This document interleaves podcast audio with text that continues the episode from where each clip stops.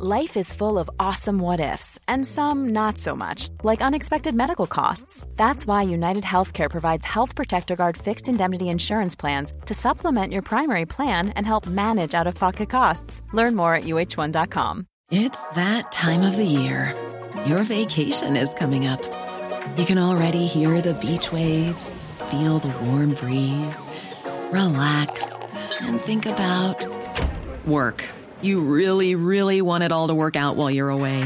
Monday.com gives you and the team that peace of mind. When all work is on one platform and everyone's in sync, things just flow wherever you are.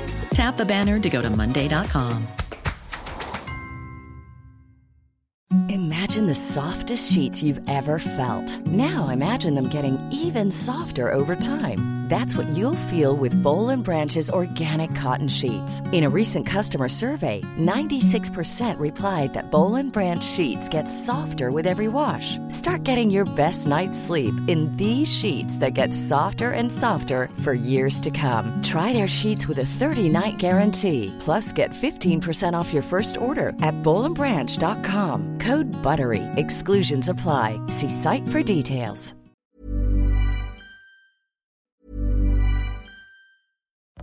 Life is full of what ifs, some awesome, like what if AI could fold your laundry? And some, well, less awesome, like what if you have unexpected medical costs? United Healthcare can help get you covered with Health Protector Guard fixed indemnity insurance plans. They supplement your primary plan to help you manage out of pocket costs. No deductibles, no enrollment periods, and especially no more what ifs. Visit uh1.com to find the Health Protector Guard plan for you. It's that time of the year. Your vacation is coming up. You can already hear the beach waves, feel the warm breeze, relax, and think about work. You really, really want it all to work out while you're away. Monday.com gives you and the team that peace of mind. When all work is on one platform and everyone's in sync, things just flow wherever you are. Tap the banner to go to Monday.com.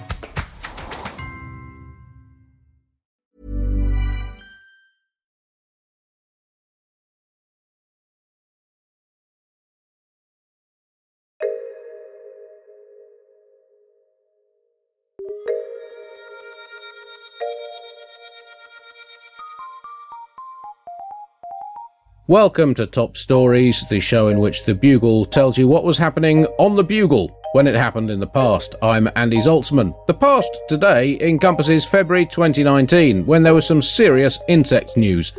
I was joined by Desiree Burch and Alice Fraser to take stock of the looming catastrophe. Top story this week Insectageddon. Uh, insects are dying out. There's going to be no insects left very soon indeed, unless we do something about it, which is looking pretty unlikely based on the entirety of human precedent uh, with regard to the environment. More than 40% of insect species uh, are in serious decline, and a third are endangered. And if one of those 40% are not wasps, I'm going to be fucking cross. Only the good die young. Come on. Yes, Wasps indeed. Forever. The first global review of insect decline has come out with the mildly worrying news that most insects on Earth are heading for extinction, uh, which, if unchecked, will lead directly to a, quote, catastrophic collapse of nature's ecosystems, which sounds bad.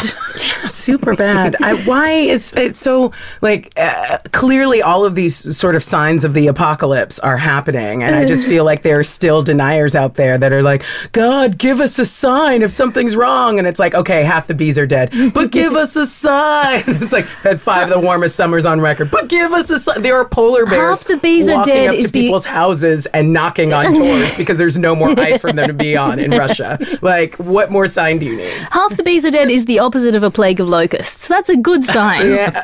so it's, it's the inverse plague. Uh, it's uh, the, the researchers said the repercussions this will have for the planet's ecosystems are catastrophic to say the least.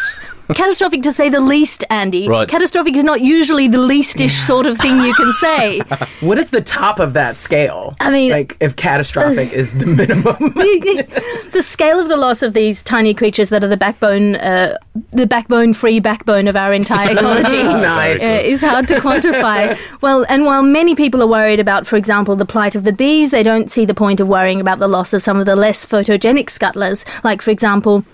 Not many people are worried about the massive drop in more than 350,000 species of beetle. Nobody cares about the loss of dung beetles until they're all gone and there's nobody left to push the sun across the sky anymore. Um, well, the planet is viewed uh, by scientists to be at the start of its sixth mass extinction event. Uh, this one could be an absolute classic. It'll be the first one that's been televised live, of course. So it should go down well globally, uh, even if the animals being extinctified aren't as funky as the dinosaurs. And the report says unless we change our ways of producing food, insects as a whole will go down the path of extinction in a few decades. What, what I want to know is why is it always us that has to change our way of producing food? what, never the insects?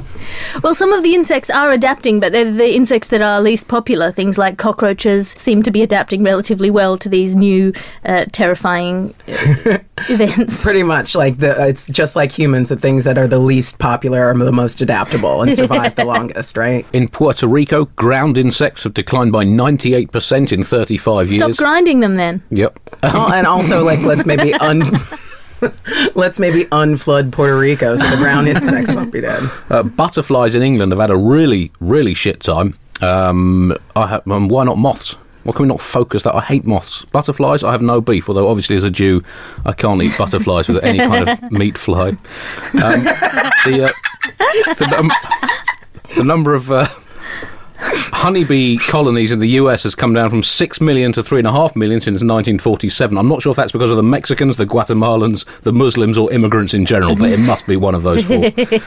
Um, it's uh, and fa- fast action is uh, is needed now. Apparently, uh, so maybe not the best time for a prominent European nation, which shall remain nameless, to spend three years disappearing violently up its own arse in an effort to respect the formal will of the people who were around in 2016.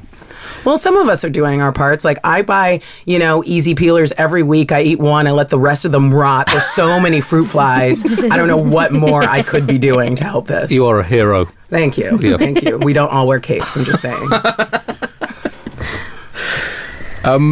So the uh, the decline in insects has been blamed on various things, including the increased use of uh, aggressive pesticides, urbanisation, climate change, and the uh, increased use of rolled up newspapers over the past 300 years.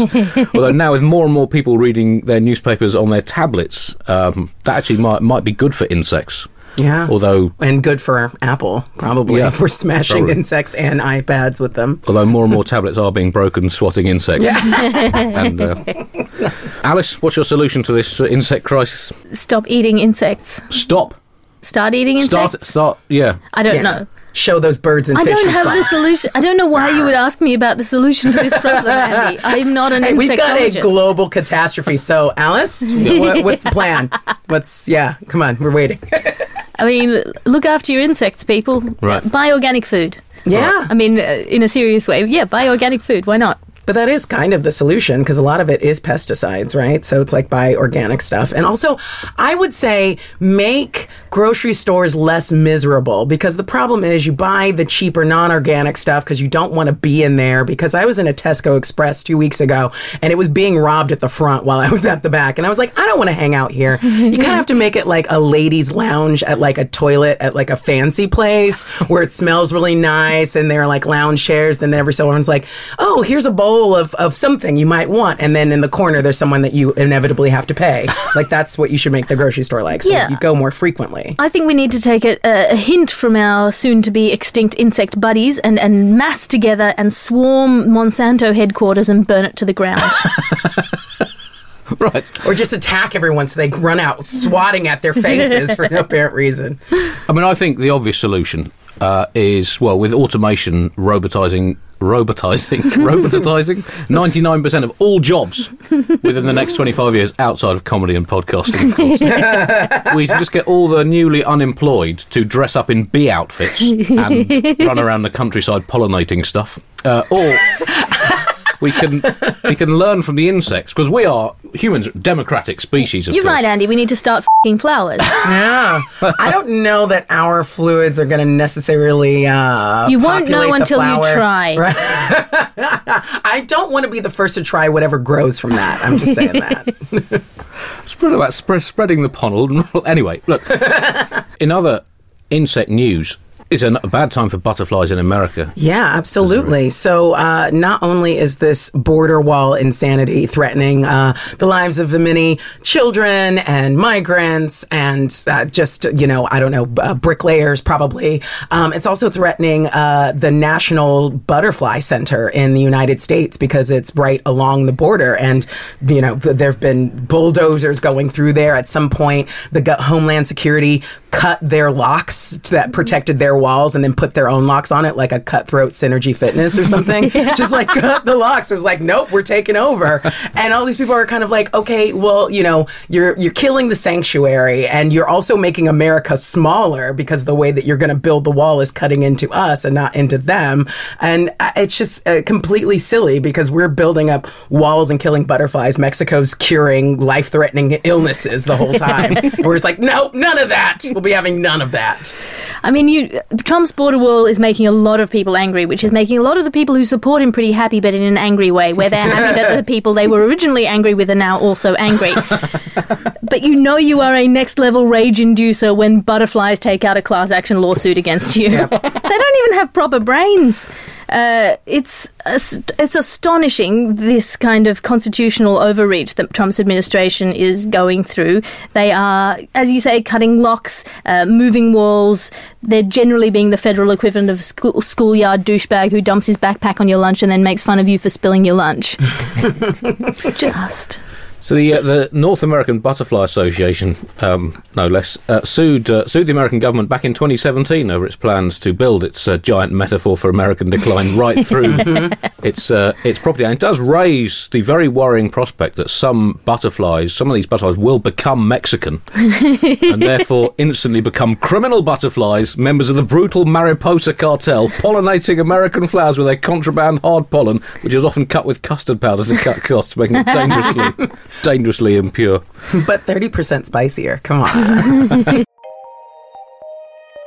Thank you for listening once again. If you fancy something totally non newsy, the Bugle's collaboration with the fictitious fiction writer Dancy Lagarde is now on pre sale. Go to thebuglepodcast.com to order your copy now.